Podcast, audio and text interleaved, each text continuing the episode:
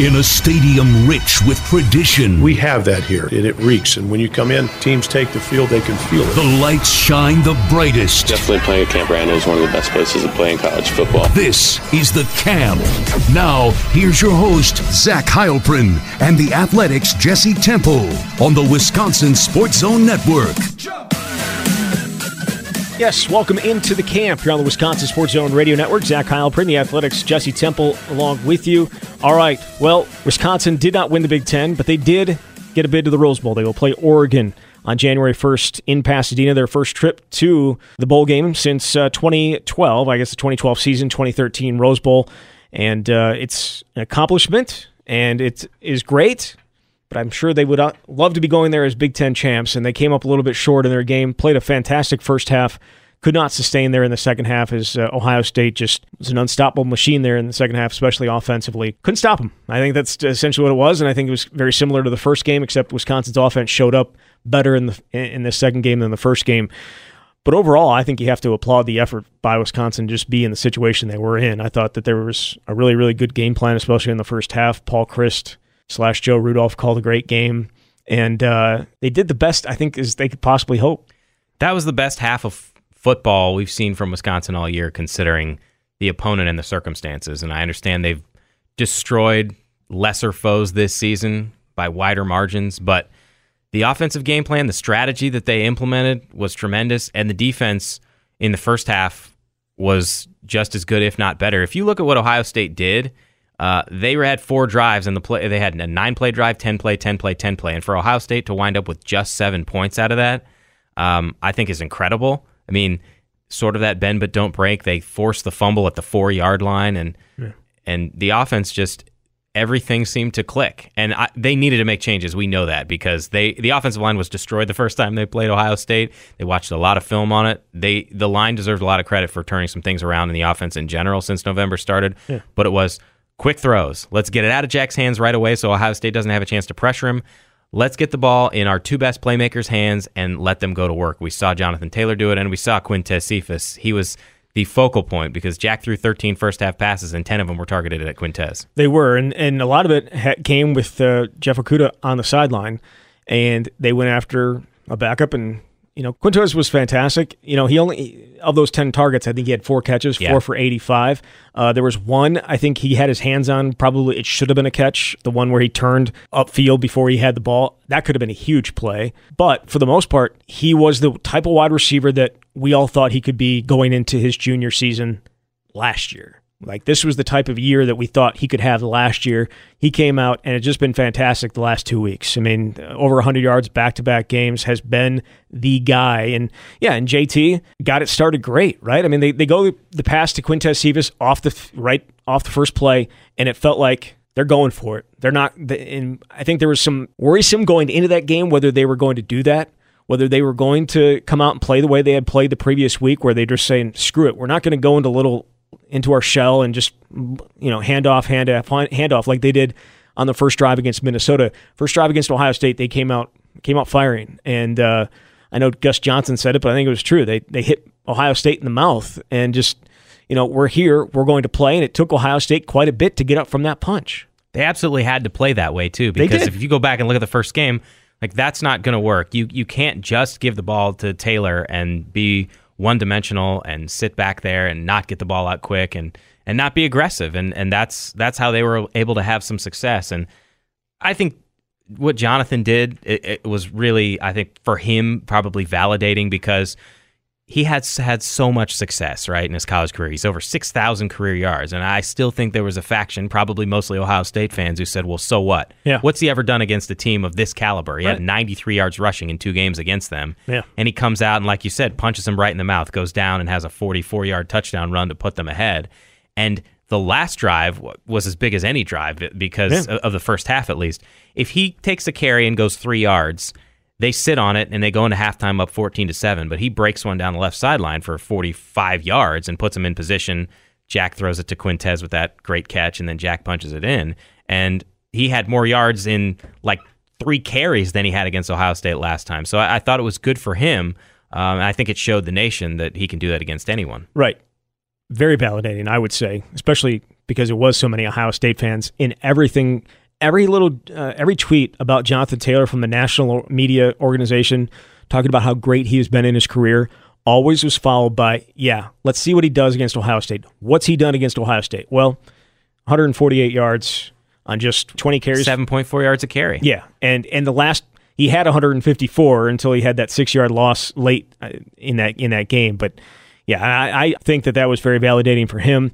The story in the first half was was Jack Coan. It wasn't necessarily the passing, though. He did he did find Quintez a couple times. Like, I don't think his passing numbers were overly uh, impressive in the first half, but he found Quintez and then his legs extended drives. I mean, you, the first drive, third and seven, he gets out of the pocket, puts a move on uh, on Browning, puts him on his. I mean, broke his ankles and, and got the first down. Had another first down on a on uh, when he escaped the pocket later on, and then he obviously goes in on the read option from 14 yards out. I thought, and I, I tweeted this as it is, but there's a little strut to his game that I hadn't seen since the Michigan game. Like on a couple of those runs, he got up and he started walking towards the end zone and let's go after that first first down. So he was into it. His beard was into it, and uh, he gave them a shot. Yeah, he did, and I think that's a really underrated part of his game. And, and obviously, what he did in high school is different. But he ran for over three thousand yards in high school. This is something he can do. He always says it's not Obviously, it's not his forte, and he's a pass first quarterback. But if you underestimate his ability, you saw what he did against Michigan when he juked a guy out of his shoes basically in the backfield and went for a 25 yard touchdown run. And as you said, he had two third down conversions, a third and seven and a third and nine. I think he got nine yards on both runs to extend drives and then completely faked out the Ohio State defense that went with Jonathan Taylor. If I was on defense, I probably would too. I, I was faked out by it. I was still watching JT. I'm like, he just got stuff in the backfield. And then obviously. Right. Yeah. Jack goes for the 14 yard touchdown run. So they really they they pulled out everything they had. I thought there were in in like subtle ways too. I mean, I remember one play where I think it was early.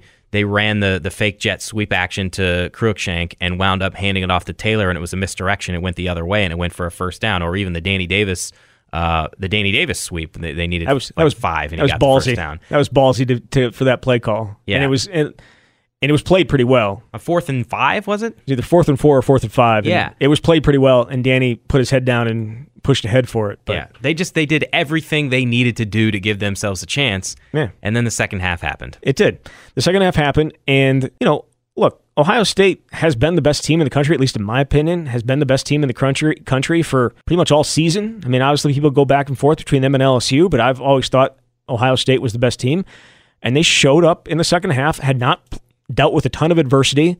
They they had trailed for like nine minutes all year going in, you know, going into that game, and so for them to be trailing at half, for them to be trailing the entire, essentially, you know, Wisconsin scores early in that first quarter, they trail the rest of the half. They came back and they they got after Wisconsin, and defensively they got some stops. Offensively, they got rolling, and whereas Wisconsin was able to get a few, able to hold up a little bit there in the first half, it becomes an avalanche and they get it feels like they get one first down and all of a sudden it's just boom right down the field. It, just one after another. And there were a couple of key plays third down plays that wisconsin could have gotten off the field. The first possession of the second half they they get him out of the pocket. Justin fields gets out of the pocket. Didn't do a ton of running but he get him out of the pocket. He was able to extend drives. Floats one up down for a 50 yard play close to a 50 yard pay, play uh, over caesar williams. And then there's another third down, third and 18. That one in the uh, in the fourth quarter, and it's still a one possession game, and can't get off the field. Third and 18, guy catches a short pass, breaks four tackles, gets a first down. That kind of felt like the I think I said it in the press box. Kind of felt like the backbreaker defensively for Wisconsin. It looked almost to me in the second half like Ohio State just decided to flip a switch. I know that's not exactly how it works, but it just it felt that way, just like in the second half in the first matchup. Well, Wisconsin got wore down. I thought they did toward the end, but because Wisconsin's offense couldn't stay on the field, right? And that that's the problem is you you can't even the slightest mistakes that you can get away with against other teams, you just can't. You know, you Anthony Lotti fumbles a, a a punt and it leads directly to a field goal. Now the defense held there; that was they did important. And, Ohio State got a gift, right? With, yes. with, with Lotti just dropping it. Wisconsin got a gift when Justin Fields just decided to miss a wide open tight end that would have been a touchdown. Yeah, but either way, it, but, so so the, the mistake cost him three points. Could have been worse. Right. And, you know, there's a drive where Wisconsin gets right down into Ohio State territory, and Jack takes a sack, and it winds up, it pushes him back just enough that Zach Hintz misses a 48 yard field goal, and he hasn't attempted very many. That was his third field goal try of his career, but he had made two before, and those. It was his fourth. Was attempt, it his third? Fourth? It was his fourth because he had missed the one against Northwestern. Oh, sorry. Of this season. How Yeah. I, I missed. okay, sorry. third third of his, of this season. Um, Yeah, yeah. But those are the small things, and I mean, I'm not I'm not going to blame anybody. You You can't per- be perfect, But you have to be right. right? Or as I put it more as like as close to mistake free football as you can, because when you ask guys about it, it's like, well, no one can play a perfect football game, and I understand that. They did as close to it as they could in the first half and couldn't sustain it in the second half. And Ohio State took advantage of every mistake because they are that good. They are the most or one of the most talented teams in college football, and it's it's just it shines through over the course of a four quarter game. and they may be the most talented football team that's ever played in the Big Ten. I think, you, and we'll see how the playoff plays out. That that 2014 team was pretty good, but they had lost a game. Just the various things that they can do, it's very difficult to deal with. And I was was talking about this, and I would say it after the play happened, but Wisconsin would have a perfect call on, whether it was a quick screen, or, you know, or it was a you know misdirection where you kind of got Ohio State's eyes looking one way and pass back the other way, and be like against Minnesota, that's a that's a 15, 20 yard gain, or if not more. Against Purdue, a that's a 70 yard 60 yard touchdown. Like, you know what I mean? Like, those are plays that Wisconsin made or could have made in other games where the call was great. The execution was pretty good. And Ohio State just has the athletes to blow it up. And they just had guys at defensive ends and, and linebackers that would get out of position and yet still be able to go and make a play because that's the type of athlete that they are. And that's why I think it's tough. You know, if you're a fan, i- it's okay to hope you could beat Ohio State, but it's tough to be upset with what happened because of how good Ohio State is. They do this to pretty much every team. They are undefeated this year. They've lost like seven games in since 2011, since Urban Meyer first got there, and Ryan Day has obviously carried the torch very well. And so they did they did what they could. I think they performed admirably, like you said from the outset, and ultimately they're in the Rose Bowl, and that is, as I know we'll talk about, as coveted a bowl game as any, and particularly the way it's revered here at Wisconsin. Here's the thing about that game they had Ohio State worried. Absolutely. Uh, Ryan Day said in his post game press conference they were nervous, largely because they hadn't been in this position before. Uh, they had not trailed at halftime, obviously. They had not been in a 14 point hole where they didn't know exactly what they were going to get out of it. But and they fought back and they proved that they were the better team and that they were the best team in the Big Ten this year. They had been all year, and they're going to be they're one of the best teams in the country. But Wisconsin put a scare into them, and it led that scare, along with wins over Minnesota and Iowa and Michigan, led to them being in the Rose Bowl against Oregon. If they had gotten smacked like they did in the first game, or if they had gotten blown out even worse, it wouldn't have mattered. That game and the way that they played in the first half allowed them, at least in my opinion, and and and uh, uh, Rob Mullens said it. You know, the the uh, guy who talks to media about the college football playoff said that that game did certainly open up eyes, but it had a lot to do with the fact that they had beaten three other top twenty five teams, and he mentioned common opponents because they play in the same. And he was re- referencing obviously Penn State. They have common opponents, and the three main common opponents were Michigan, Iowa, and Minnesota. Wisconsin was three and zero against them. Penn State was two and one, and that's why the Badgers are going to Pasadena, And I asked Mullens on the- deservedly so. Yes, a hundred percent. I asked Mullens on the. There's a teleconference with reporters on Sunday after the college football playoff show was was aired, and I asked him what, how did they make the distinction between the fact that Wisconsin lost three games, I think maybe Penn that's. The, I think it's maybe the quote I saw. So I maybe it was whereas Penn State uh, lost two but didn't win the West, and Yeah. and, and that's essentially that's what Mullen said. It, it came down to those You're welcome. those factors exactly those factors that you said right they beat they beat three teams that are in the cfp top 25 um, michigan iowa minnesota that's 14 16 18 and two of those wins penn state has but penn state didn't beat minnesota and didn't didn't get to the big ten championship and i think obviously he said the committee was impressed by what wisconsin was able to do against ohio state and he said they were the deserving team and it's really hard to argue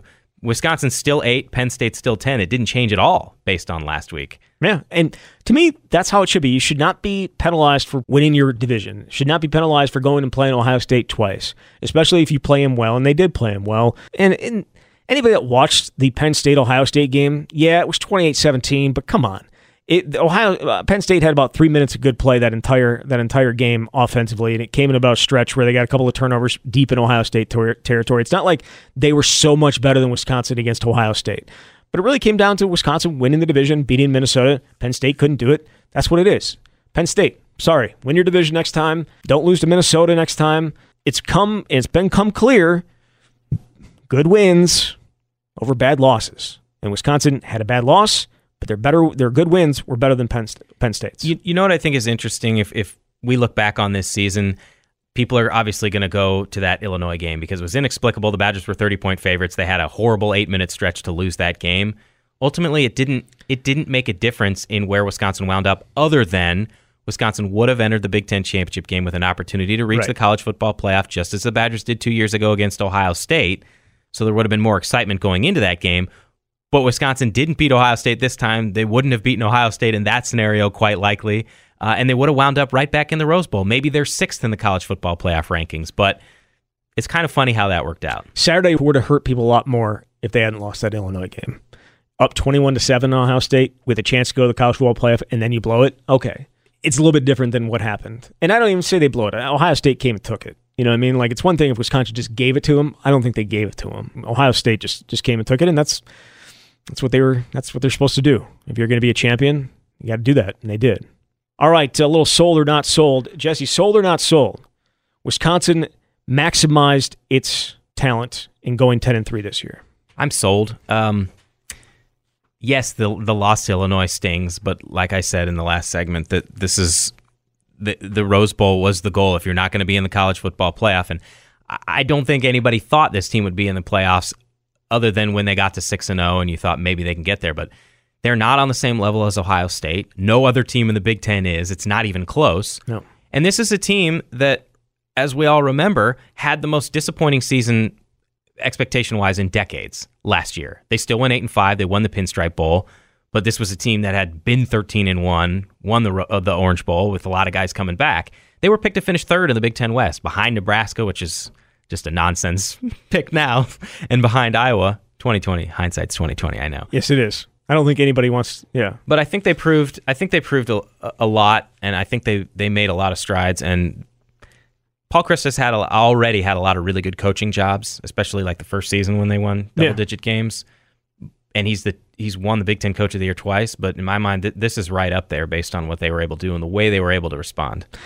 Yes, I remember in the, I think it was the preseason, pre fall practice press conference, the first day, like uh, on media day, and uh, Paul Chryst was asked, would last year be an example of what was to come, or would it just be a blip on the radar screen? And he said, the schedule and our record will tell whether it's been, whether it's something to be concerned about, whether it's a blip on the radar. It was a blip on the radar. Last year was a blip on the radar. It was not what this program was going to become. This year, I think, is more not 10 and 3 every year and going to the Rose Bowl every year, but this is more in line with what Paul Chryst has made this program and what this program is and what this program will be moving forward than last year was any idea of a potential knock and a potential going downhill of this program. And I think they answered a, a, lot of questions that we had. I mean, the defense last year we knew would take a step back. It's a top 15 defense in all four major statistical categories. And at this point, you can't say it's purely a product of playing inferior competition. I think they they made big strides. They found themselves a quarterback in Jack Coan that we didn't know exactly what he would have this year, and I, I think he's he's had a really good season, and uh, he's been the leader that they needed. You talk about the, the kind of the fire and the passion that he showed against Ohio State in that Big Ten championship game. That's why, in in large part, players respect him so much. And you can't you can't overestimate the return of Quintez Cephus, which, as we went through fall camp and we watched, they did not have that.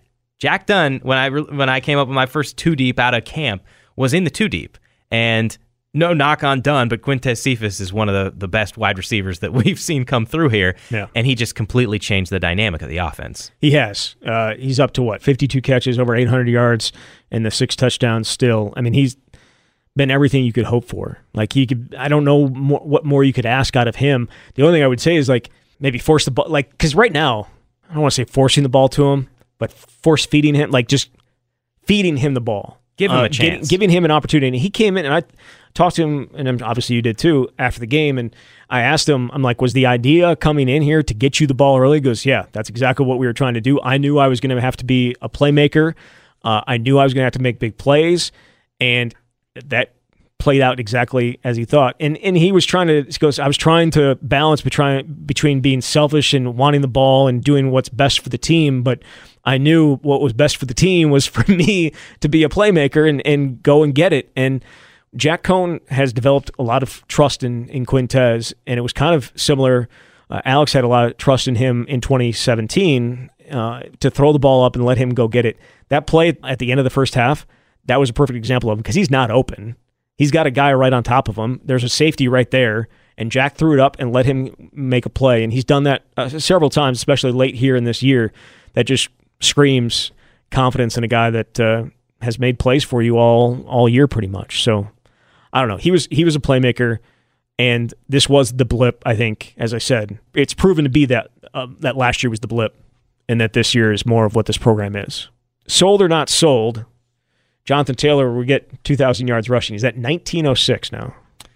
I am sold because that means he's going to play in the game uh, in the Rose Bowl. And he was asked about this after the game and, and said that he wants to, to finish out the right way or, or finish with this team the right way. I think we all know this is his last college game. We do. And I, I, I have to say, Though you he know, keeps on retweet like he retweeted a, someone talking about you know one more year. that would be very surprising. It'd be the But- big, it'd be as big a shock as it'd be a bigger shock than Melvin coming back. Yeah. When Melvin didn't come back. I'm saying like that would have been like Melvin. Everyone knew he was leaving all year, even though he was even though he said the exact same thing, same things as Jonathan Taylor. Everyone knew, and this we all know Jonathan's gone. Yeah. I as, think as well he should be. I think he's going to get it. So uh, Dane Brugler at the Athletic that does uh, mock drafts, and his latest one, he's got Jonathan going number 25 in the first round of the Miami Dolphins. And I went and looked at what the number 25 pick made. You know what contract he signed last year as a wide receiver from the Baltimore Ravens. Four year contract worth 11.8 million dollars, and a lot most of that I think is guaranteed. And that is just that's life changing money, and that's why we've seen, especially in the last few years, so many top level players sit out the bowl game. I, there's two ways to look at it. Like you're protecting your future, you you are investing in yourself, and you're also quitting on your team, and those are those are two difficult, I think, concepts depending on which which way you fall there. But Jonathan has been a total team guy. He made it clear that he's going to play in this game. It means a lot to him, and it is the Rose Bowl. I mean, I don't, I don't think it would matter if it was the Quick Lane Bowl or something like that. But this is as big as it gets if you're not in the college football playoff. And as he said, he wants to finish it out the right way. Right. And Chris Orr talked about it last week in, in talking about the Big Ten championship. They want to leave champions. Well, they didn't get to leave a champion of the of the Big Ten. They can be Rose Bowl champions, and for a for a school that has not won a Rose Bowl in 20 years, that's pretty big. Uh, they've they've lost three straight. Uh, so those games stick with players as good as those 2010 and 11 teams were, and those seasons were. Uh, they did not end the way that they you know anybody wanted them to, and I do think that that sticks with guys. So they have an opportunity to, to play a, an Oregon team whose only losses was a close loss to Auburn early in the year late a late drive by Bo Nix uh, to to beat them in the first game of the year, and then an upset. You know, I guess kind of similar to to Illinois losing at Arizona State 31-28. So they've they've actually played pretty good football this year, and they smacked Utah around. And Utah is as physical a team, or wanted to be as physical a team as as uh, many in the country, and Oregon smacked them around. This is not. Here's the thing. This is not the same Oregon team or system or style that Wisconsin saw the last time they played them. You know what I mean? Like this is not LaMichael James and and Dixon and who's Kenyon Barner. Like this is that's that's not this group. This group is a top ten defense in the country. They are actually ranked ninth in scoring defense, one spot ahead of Wisconsin. They uh, do stop the run, give up a little bit in the pass as you expect a Pac-12 team to do. They obviously have Justin Herbert, who's going to be one of the top quarterbacks in the draft taken, but they have they're not that explosive, explosive team. Though they they do have explosive players. They actually have one of the better offensive lines in the country, which you do not think Oregon football and you think offensive line play. Right. They've got an Outland Trophy finalist. Tyler Biadasz is a finalist as well at left tackle, who's a sophomore, and then four other guys on the offensive line that are all seniors. I think even coming into this season, they had combined to start something like 130 games. Right. So they're good there, but I do think it is sort of fitting that Jonathan's last game will be in the Rose Bowl, considering that everything he's accomplished, and the only guy who's rushed for more yards at Wisconsin is Ron Dayne, who went out as a two-time back to back MVP in the Rose Bowl. Uh, I just think it's it's going to be cool for for the program, but cool for Jonathan to get that experience. How many in like 450 yards, 455 yards in two Rose Bowl games? Was it 246 and 200 or something like that? Yeah. 446. Yeah, it's pretty darn good. Yeah. If only those counted, right? So you could see where I was going with that. sold or not sold? We obviously we, we've heard about Jonathan Taylor. Jonathan Taylor's gone. We both believe uh, Tyler Biadasz is gone. Sold or not sold? Quintez Cephus will play his final game for Wisconsin in the Rose Bowl. This is a, a tough one. I talked to Quintez um, last week for, right. for a story about him, and I. It's not that I would have expected him to say, "Well, this is it for me," but I did ask him, "Have you thought about your NFL future?" And he said that he had not spent much time thinking about it, and obviously, he didn't want to take away from the opportunity that was was moving forward in the Big Ten championship. I, is he a day three NFL draft pick? That that's the question that I would ask Probably. because Day two, day three, I think late late day two. I think that would be a tough position to be in, but at the same time, he he sort of restored his name this year. He he obviously um, was found not guilty on the sexual assault charges, and then was reinstated to the school and came back to to play football and showed everyone how good he can be. And so, in that sense, he's sort of done what he wanted to do Yeah, but he could also come back and be an even bigger focal point in the offense and elevate his draft stock. I just don't know how much that would matter. Um, you know, if you're a sixth round pick or you're a third round pick, is it worth staying the extra year? I think that's a tough one. yeah. So are you sold or not sold? Uh, I'm not sold right now that he's going to declare. It wouldn't shock me. It's just, it's, it's. I don't. I can't get inside his head and know exactly what he's thinking because it's not the slam dunk situation where you submit your name to the NFL Draft Advisory Committee and they say absolutely, you're you should leave. Right. I mean, even Tyler Biadasz came back and that that was surprising, but he got a return to school grade now. Those grades are different. It's if you're not a first round pick, I think, or a second round pick First or second? Yeah, if yeah, if you're not in the top two rounds, it's return to school. So you can make a lot of money being a third round pick. you can. I guess at this point, I would be very surprised if he comes back. It, a lot of signs pointing towards that. I would say, you know, just and someone someone tweeted at me about this, but I had also seen some of the tweets from from teammates like saying uh, Madison Cohn, the price just went up, you know, like that type of stuff. I he has done everything that he needed to do this year to make himself eligible and, and uh, attractive once again to an NFL team. Uh, first of all, you know, obviously the, the thing that he went through, I'm not sure teams would hold that against him to begin with. I, I, I mean, maybe they would. Uh, I don't know. If, I don't know where would that fall under decision making. Like I, don't- I don't, I don't, because yeah, I, I don't even want to get into that. But like I just, I, I think he did everything this year that he possibly do to put himself back in the good standing and good graces of the NFL, and he showed out. And he showed out at the biggest times down the stretch. Uh, had a big game against Michigan, had a big game against Minnesota, had a big game against Ohio State. Uh, had some other big games, had another 100 yard game as well. But like those are the games that stick out. And um, know, Michigan State too, the great catch against Michigan State. He came and played in big games uh, when they desperately needed him to, and his best against the best, and that would point to that. And I, I think he enjoys being part of the Wisconsin football team, but I can imagine him probably wanting to get out of Madison and just put in this, putting it behind him. Can you imagine having to go through that and still sticking in the same town that you went through that in? The No. team, the team stood behind him. The players stood behind him. His friends stood behind him. The family stood behind him. The university didn't, and I think most fans did. But it's it's a hard, that's a probably very hard thing to go through and, and to be still in the same city. And he's put himself in a really good spot to go to the NFL, whether it's as a third round pick or a fifth round pick, whatever it is. Go make go make some money. We'll see if he does or not. All right, uh, we'll start with our uh, some Twitter questions here. Kay Rudolph asks, "Will Chris Orr and other injured Badgers be back for the Rose Bowl?"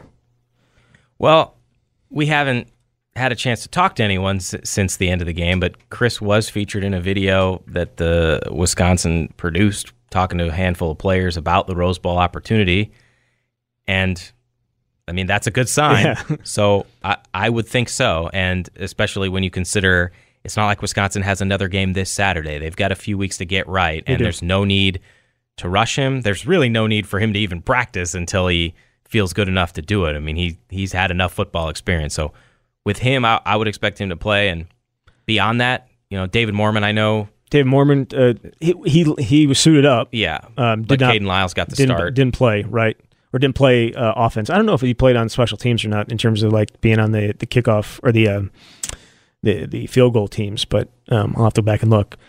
You would think he'd be ready to go. Yeah. Um, and then obviously, um, Rashad Wildgoose played.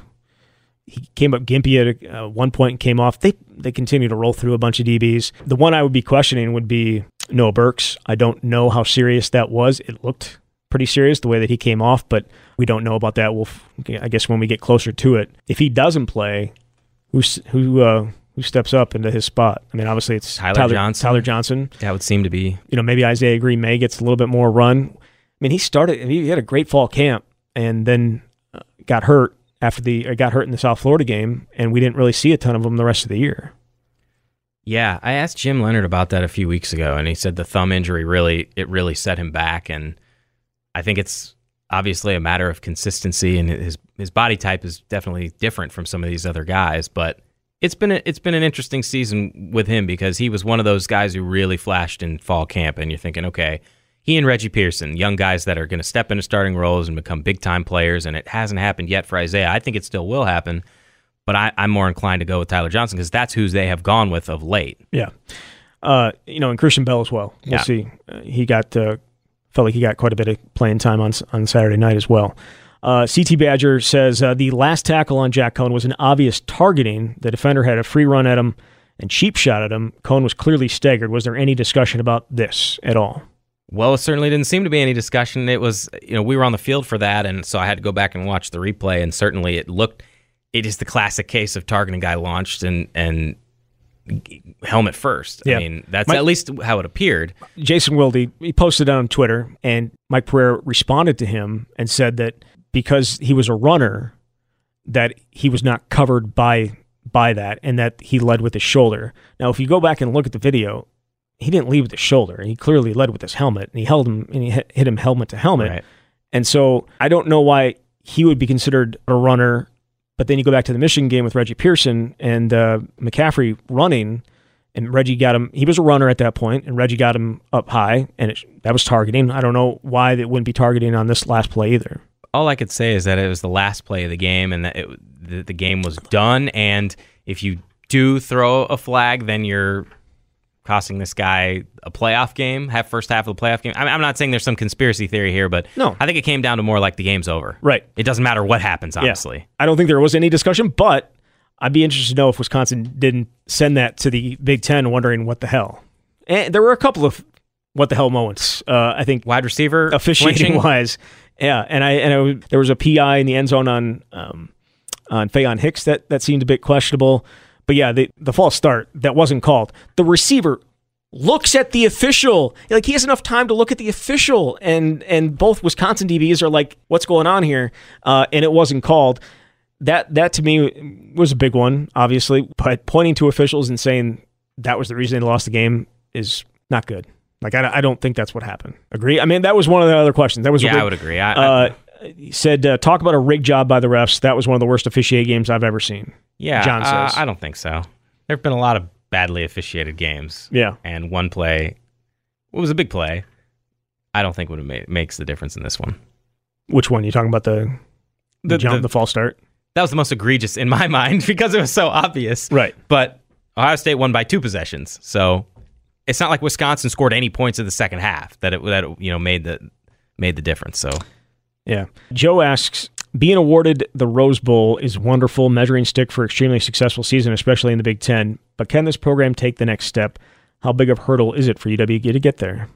to me, that question really goes down to can Wisconsin beat Ohio State? Because we have no reason to believe that the Buckeyes are going to be worse, that they're going to come down a level. They have been the cream of the crop, and it, obviously every year they haven't won the, the Big Ten East. They have the last three years, but it's it takes the perfect set of circumstances. I know we've talked about this before, but 2017 was that perfect set of circumstances where you've got one of your better offenses one of the best defenses you've had in this program and a schedule that is manageable enough to put you in position to make the Big Ten championship game without having to play Ohio State first. And then you've just got to beat, just I say, but you've just got to beat Ohio State in the Big Ten championship. So they're capable of it. I'm never going to say never. They came one drive with from a college football playoff spot. I mean, that's, that's 43 yards. That's unreal. Yeah. Right.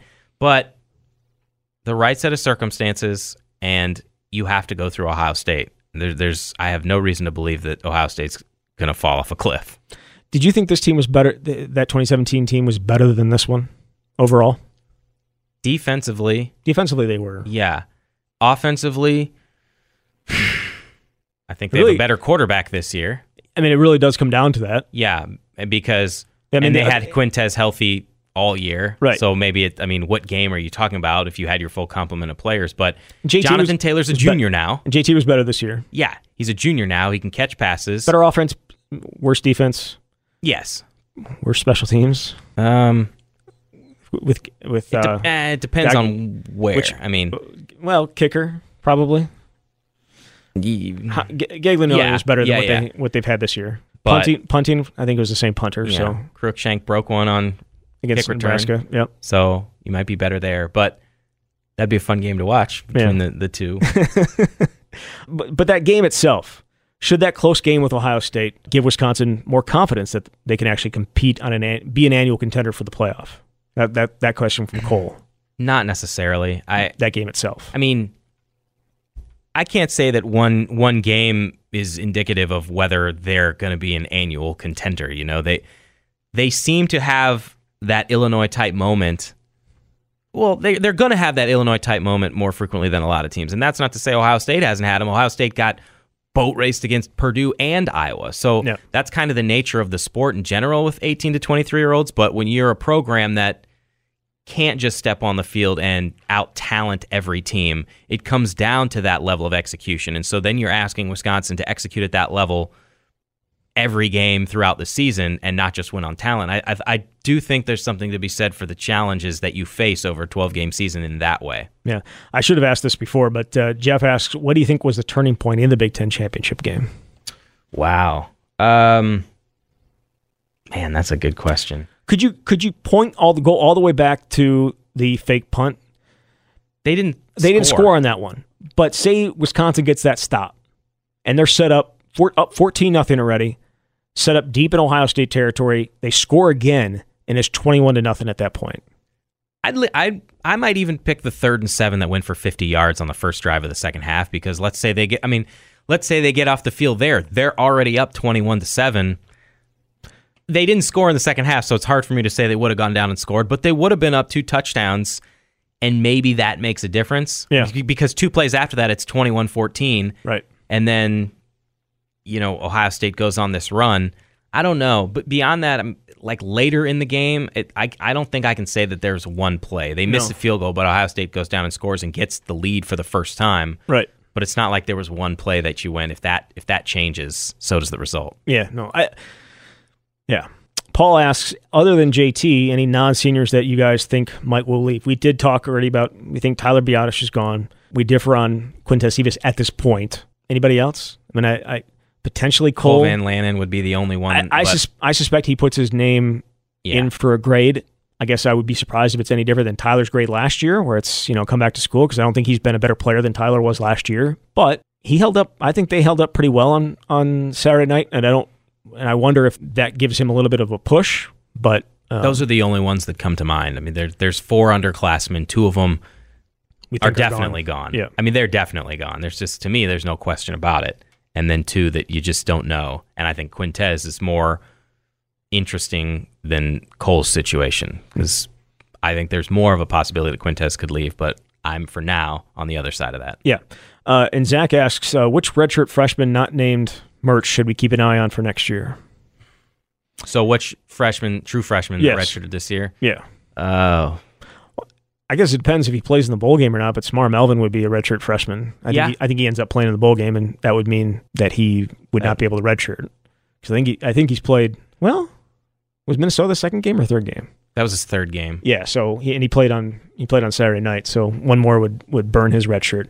I think that might be something to watch whether he whether they play him in the Rose Bowl or not because You could get away with not playing him as the thing and keep a year. But That's what I'm saying, Same like- thing with Jack Coan, but it was a different. But it was a different- quarterback. obviously, you got like five cornerbacks. Right. Yeah, exactly. So I, I'll be interested to see if they if he gets to play or not. But I was looking at the uh, they traveled everybody, but not everybody dressed. Like that's kind of how the Big Ten championship works. That you can take everybody, but not everybody gets to dress. And so there were just a ton of guys uh, sitting out, and there were certain numbers that stood out, guys that we were talking about this time last year as part of the recruiting class that you, you were kind of excited to see or you know interested to see. And the two guys that stand out for me, obviously, would be Logan Brown, the left tackle or offensive lineman, the five star, who uh, dealt with injuries this year, uh, including a shoulder injury that or an arm injury that kept him out, and he really hasn't been dressing for pretty much the entire season. Can I guess the other one?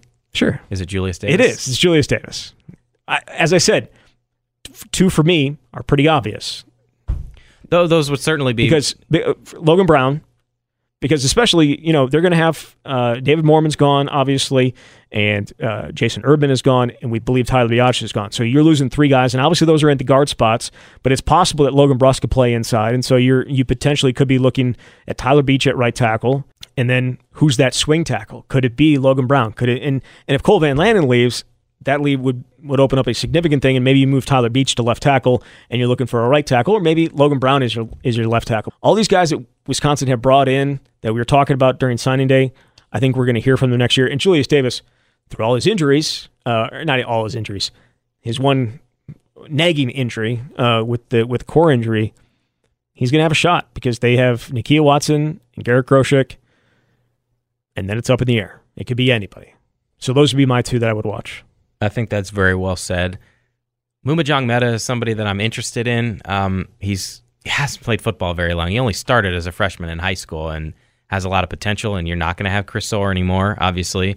Um, so I think maybe he cracks the two deep. Yeah, oh, I think he's definitely in the two deep. I think him and uh, him and Maskalunas are probably your your Yeah, backups Le- next yeah, year. Leo Chenal will be a starter with Jack Sanborn. I think he played a ton. He uh, Leo played a ton on Saturday night.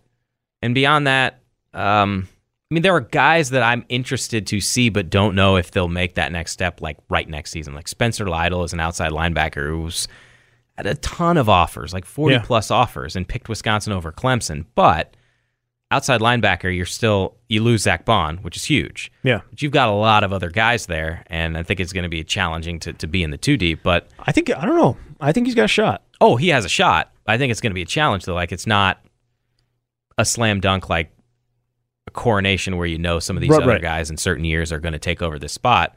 But they got a lot of really good players in that 2019 recruiting class, and I, I do think, as you said, they're going to have an opportunity to make an impact sooner rather than later. Yeah, I think the wide receiver spot could be another area where you might see guys step up. Now they're not necessarily redshirt fresh. They're Yeah. not necessarily going to be redshirt freshmen. They could be redshirt sophomores. But Taj Mustapha AJ Abbott and AJ Abbott, with with uh, AJ Taylor gone, and with at least in my opinion, uh, Quintez Cephus gone. You've got Kendric Pryor, you got Danny Davis, you got Aaron Cruickshank, you got Jack Dunn, and Adam Krumholz. That's that's the five, and those two, those last two, have not seen a ton of time in catching the ball. A lot, lot of time, you know, blocking. But Mustapha and, and Abbott would be the guys that we you would think potentially. Uh, Stephan Bracey has uh, dressed. I don't know if that's simply because he uh, is is on special teams and returns. You could potentially see him back there, but he dressed. He was dressed on Saturday night, so um, you, you wonder about him. But they have so many guys coming back on defense that you just wonder where guys might be able to impact it. Like I, I don't know if there's there's a lot of areas for guys to step in and and um, make an impact right away. Maybe along the defense, maybe along the defense line. Uh, if you just want a little bit more depth there, uh, with uh, you know, well, you know, obviously Bryson's coming back, but where's Gio Paez and Rodas Johnson? Those two, maybe they can help along the defense line too. Just give them a little more depth. But I think uh, running back and potentially offensive line would be the places that I would look. I don't know about you. Yeah. And uh, we'll finish with this. It's a, it's a Zach question. Oregon, Wisconsin's a two and a half point, three point uh, favorite in that game. What do you what do you think? Um, And does it matter to you? does it I mean, does- matter no, I shouldn't say to you. It, it matters, right? whether they win? Yes, Oh, yeah, it matters. because like I think the Pinstripe Bowl for for us, who gives a crap kind of thing. you know, you obviously want to win your final game, but this this one actually does truly matter, and people will talk about it years from now, whether you win or you lose it. People are still talking about how in the hell that ball stayed in bounds with Jared Abbrederis. You know, like he he fumbles against Oregon, like how did the ball stay in bounds, or did Paul Chryst make the right call on the two point conversion against TCU in 2011? Like those are the t- Darrell Bevell's run in 1993, Ron Dayne's 200 yard game against UCLA, Jamar Fletcher's pick six. Like these are all plays that fans will remember for forever. So it has an opportunity to be that. No one's going to be remembering Jonathan. well, with Taylor. that lead in, I'm just saying. It's pretty easy, right? Yeah, this one matters. Every game matters to the players, but from a what this means for the program, from how views fans view it, it's huge. This is the biggest postseason game Wisconsin has if it's not the playoff, and the Badgers have never been to the playoff, and so they haven't won the Rose Bowl in 20 years. I think, of course, it's huge. Does it lose luster that it, in this playoff era? You think a little bit Um, from a fan's perspective? I don't. I think There is a little bit.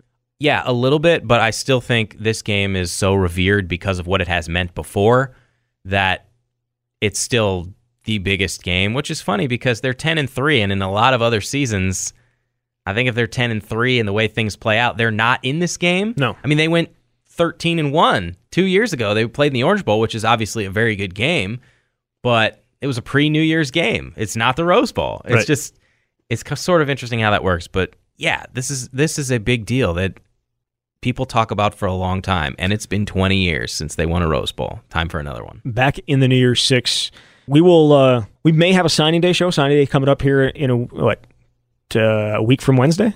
so hopefully, I I will be putting something together. Hopefully, Jesse will be able to stop in for a minute or two. He's got he's a very busy guy. Um, going to be going. You're going out to the Rose Bowl like two weeks before. You get heading- I'm going to be there for six nights. I'm going out December 26th, so I will not be there for the Disneyland showcase, but all the media availability, it's going to be a fun time. It always is. Yeah, so we'll uh, put a signing day uh, show together, and then we'll come back. and We'll have a season recap show coming up after the Rose Bowl. Until then, Jesse, thank you very much. Thanks, Zach. You've been listening to the camp here on the Wisconsin Sports Zone Radio Network.